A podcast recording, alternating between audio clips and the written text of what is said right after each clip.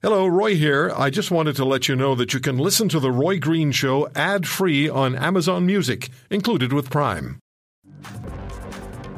On Friday, the Canadian government announced new exemptions to restrictions at our border. Have a listen here as Marco E.L. Mendicino, the Honorable Marco E.L. Mendicino, Minister of Immigration, Refugees and Citizenship, uh, explains what's changing. Beginning on October 8, 2020, certain extended family members of Canadian citizens and permanent residents will be eligible to travel to and enter the country.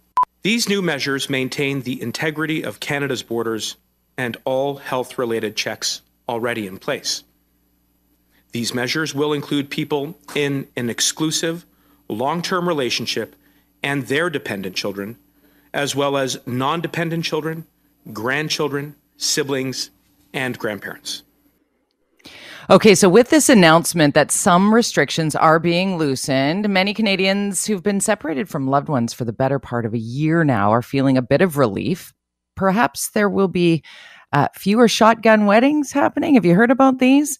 To talk through what uh, this may or may not mean for those looking to reunite with their loved ones, we got to connect now with a good friend of the program, immigration lawyer Len Saunders. Hi, Welcome back to the you? Roy Green Show, Len. I'm good. Good to talk with you. Um, I'm just up the road from you uh, for perspective for our listeners coast to coast here on the Corus Radio Network.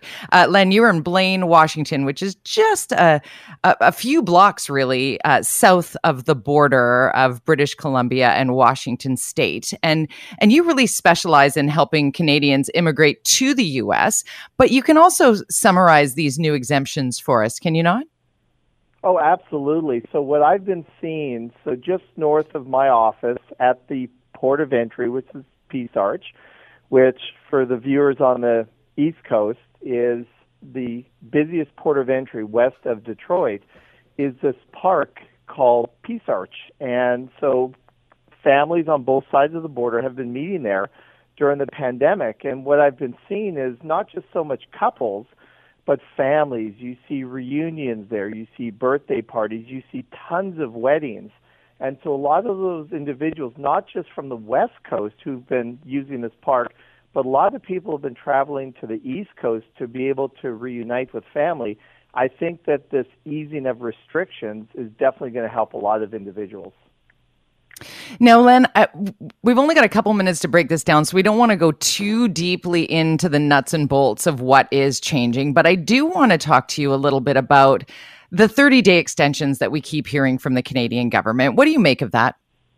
Well, I think those are going to continue indefinitely. When they start making exemptions for more family members, like they did back in June, this border closure, in my mind, is going to continue at least until the new year. I wouldn't be surprised on the one year anniversary of March 20th if the border is still closed. Wow. So it would be it would make sense really to tell people it's going to stay closed maybe 3 months at a time so people can plan accordingly. If somebody were coming to you and saying, you know, how do I reunite? What are the hoops I need to jump through if I'm going to cross the border and I am the, you know, daughter of or significant other of that I uh, that I now um, have that exemption. What do I need to do to prove that prior to going to a border crossing? Well, I'd bring lots of documentation, birth certificates, marriage certificates. For couples, they're talking about having a notarized declaration about their relationship.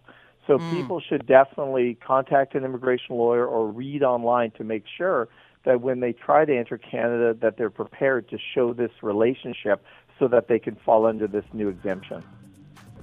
Well, Len, I think it's great advice to uh, tell people to come prepared when they go to the border, but also uh, keep in mind that these exemptions are a little bit of a clue that the border closures aren't going to end anytime soon.